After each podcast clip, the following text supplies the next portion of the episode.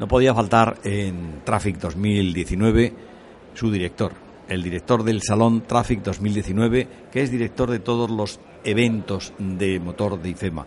Es David Moneo. Bienvenido a nuestro espacio, David. Muchas gracias. Buenos días. ¿Cómo se ha comportado este año esta edición, que es bianual, de Traffic? Bueno, pues eh, los resultados que tenemos hasta el momento son muy positivos. Ah, hemos crecido en las tres primeras jornadas, hemos crecido en visitantes eh, del orden del 20%. Y, bueno, pues eh, realmente el feedback y la, el feeling que tenemos de, de, los expositores, de los visitantes, de los panelistas que han venido a cada una de las jornadas y actividades que hemos tenido, pues ha sido muy positivo. Se ha visto mucho dinamismo, se ha visto una presencia importante de, de administraciones, tanto locales como, como nacionales y, bueno, en general la gente se ha ido pues eh, muy contenta y bueno, hoy tenemos, hoy cerramos ya, hoy clausuramos y hoy tendremos ya los datos reales de, visitantes, pero yo creo que vamos a superar los, los 5.000 asistentes a, a, Traffic. ¿Datos de negocio también? Eh, datos de negocio han venido en parte de ese feedback que nos han dado los expositores. Eh, los principales expositores, eh, las empresas más representativas del sector que están aquí presentes, pues nos han transmitido que han hecho muy buenos contactos. Han hecho muy buenos contactos no solamente a nivel nacional, sino también a nivel internacional. Como, como sabes, eh, por primera vez en esta edición de Tráfico organizamos una, un programa de invitados para Latinoamérica ha venido, han venido representantes de Buenos Aires, han venido representantes de Montevideo, han venido representantes de Bogotá, de Caracas, dentro del ámbito de, la actividad de tráfico y eso pues ha repercutido al final en, ese networking y en esa actividad comercial que han desarrollado los, expositores. Pero vamos, en resumen, eh, la información que hemos, que hemos solicitado a los expositores de ayer es que, la cantidad de contactos que han realizado y actividad comercial que han llevado a cabo es infinitamente superior a la de la edición 17. Por supuesto que Traffic no solamente es la exposición, eh, la demostración de los elementos que pueden servir para una mejor seguridad vial o una movilidad más sostenible, sino también este año ha contado con otras jornadas especiales. Por ejemplo, una de ellas ha sido el primer Congreso Nacional de Movilidad. Eh, ¿Qué ha supuesto para Traffic tener ese congreso y también el congreso o la reunión de los profesionales internacionales de tráfico y otros, otro, otro evento que ha habido de este tipo? ¿Qué ha supuesto para Traffic el que tenga también esas jornadas importantes donde se debatan los temas y los problemas que ahora mismo existen en diferentes países en cuestión de tráfico y seguridad vial? Bueno, es eh, importantísimo. Eh, ferias como, como Traffic eh, necesitan el complemento de, de, los congresos, de las jornadas, de los foros. Eh, hoy, si solamente tuviésemos la parte de exposición, la parte, vamos a decir, más, más visual. Más eh, lúdica, ¿no? Más lúdica también. Más lúdica, nos quedaríamos un poco cojos, ¿no? ¿Por qué? Porque este tipo de encuentros tienen que aportar también ese intercambio de conocimientos, esa, ese, esa experiencia esa transmisión de experiencias y esa absorción de, de, experiencias de otros. ¿no? Y, entonces ese Congreso Nacional de Movilidad, que ha sido la primera edición, pues ha permitido juntarse a todos los protagonistas del sector de la movilidad actualmente en España.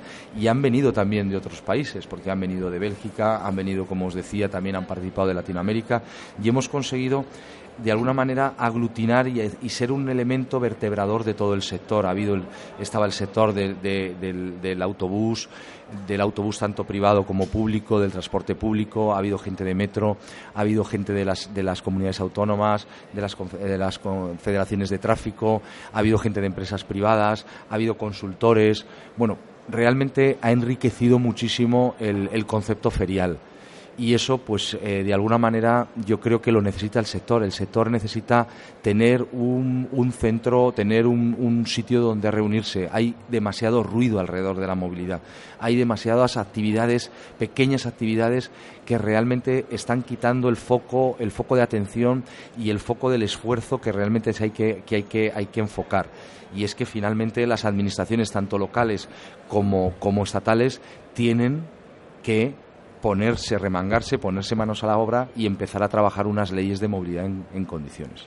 En este Congreso o en otros de, los que han, eh, se han sucedido este año en Traffic, se ha tratado el tema del coche compartido para una mejor movilidad o del car sharing o de moto sharing, el tema de los nuevos transportes como patinetes, bicicletas. Se ha tratado ese tema también para darle una mayor fluidez y una mayor eh, difusión para que el público se entere de que no se necesita tener un coche propio, sino que se puede ir a cualquier sitio alquilando un coche de esos.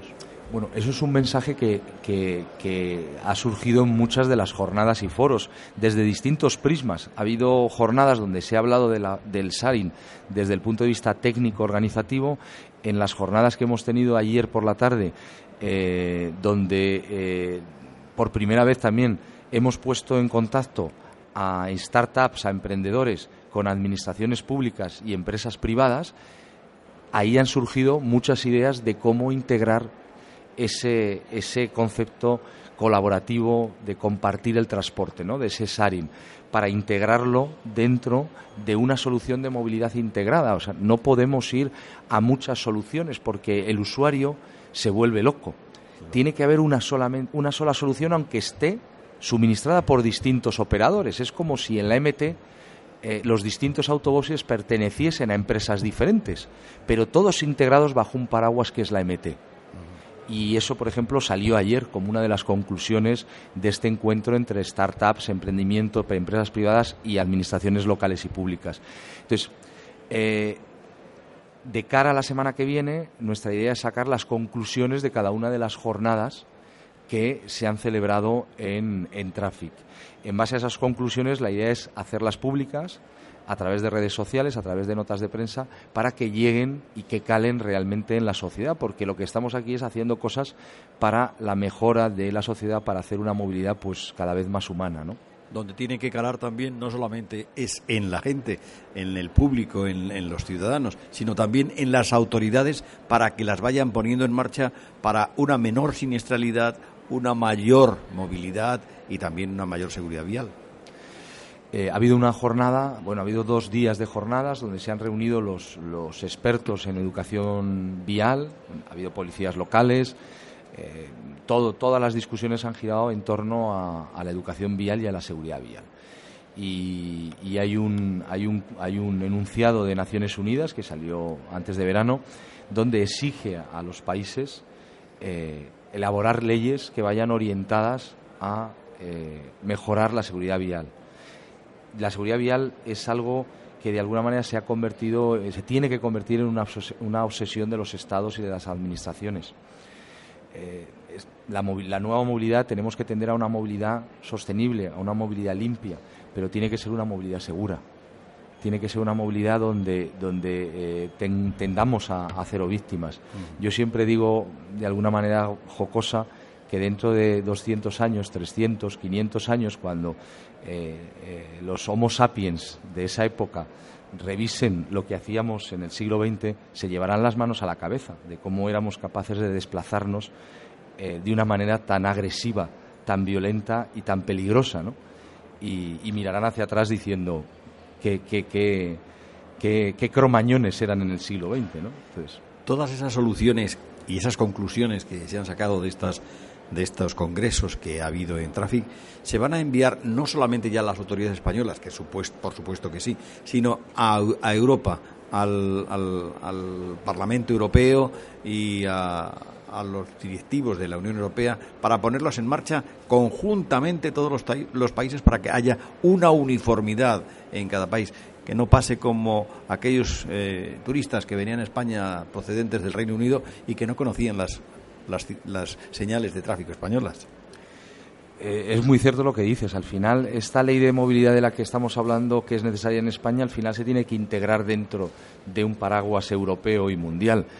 Eh, aquí ha habido una, una, organización que ha ayudado mucho, que ha empujado mucho tráfico, que es ITS España, que está dentro de ITS Mundial. Y, y, realmente entre sus objetivos es todo aquello, a esas conclusiones a las que se llegan aquí en España, en concreto en el Congreso Nacional de Movilidad, elevarlas dentro de sus congresos internacionales, porque al final, de alguna manera, lo que es el objetivo es común, es ir a una movilidad mucho más sostenible. Para que una movilidad sea sostenible, tiene que ser una movilidad mucho más inteligente y, una movilidad inteligente tiene que ser una movilidad 100% segura. Entonces, satisfecho de esta mucho 16, decimosexta edición de, mm. de Traffic.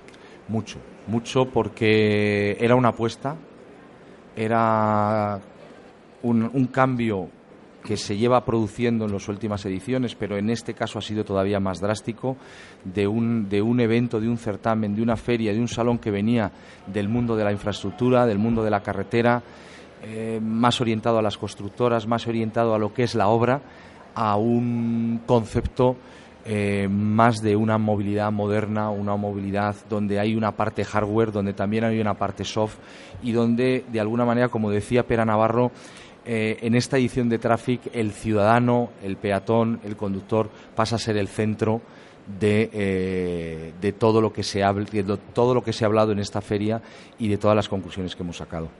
Como director de los eventos que se celebren en IFEMA de motor, automoción, etcétera, ¿cuál es la próxima cita? Bueno, pues la próxima cita es la moto. La moto. Tenemos el Salón de la Moto el próximo mes de marzo y dentro de nuestro de nuestra estrategia de, grupo ferial que yo esta, en esta feria lo he empezado a llamar el clúster difema de, de, motor y movilidad de alguna manera lo que pretendemos es que eh, trabajar lo mismo que hemos hecho en Traffic trabajarlo en las distintas salones y ferias que vamos a tener de forma que todas las conclusiones y trabajo que hemos hecho en Traffic lo volvamos a tratar en, en, la moto con los profesionales de la moto esas conclusiones se acumulen a las que han salido de tráfico para llevarlas al automóvil, que es en mayo, donde tendremos el Mobility Car Experience y estaremos con el sector de automoción. Esas conclusiones y ese enriquecimiento de todo eso lo traslademos a octubre que tenemos al mundo, al sector, a la industria del autobús y del autocar y el transporte de pasajeros y así de alguna manera ir creando ese círculo. Al año siguiente tendremos Motortech, que es la feria de la posventa, del aftermarket, que son fundamentales en todo este mundo porque, porque de alguna manera garantizan la movilidad de las personas a través de la reparación de los vehículos y generar ese círculo maestro que pueda vertebrar el sector y que, bueno pues que nuestro clúster al final pues sea un generador de conocimiento y de ideas que aporte valor a, a la sociedad. Pues David Moneo, muchas gracias por estar con nosotros. Enhorabuena por el éxito de Traffic y nosotros brindamos también por los próximos eventos porque seguro que ese éxito se va a redoblar con respecto a ediciones anteriores. Gracias a vosotros y, estamos con los ánimos eh, a tope. Gracias.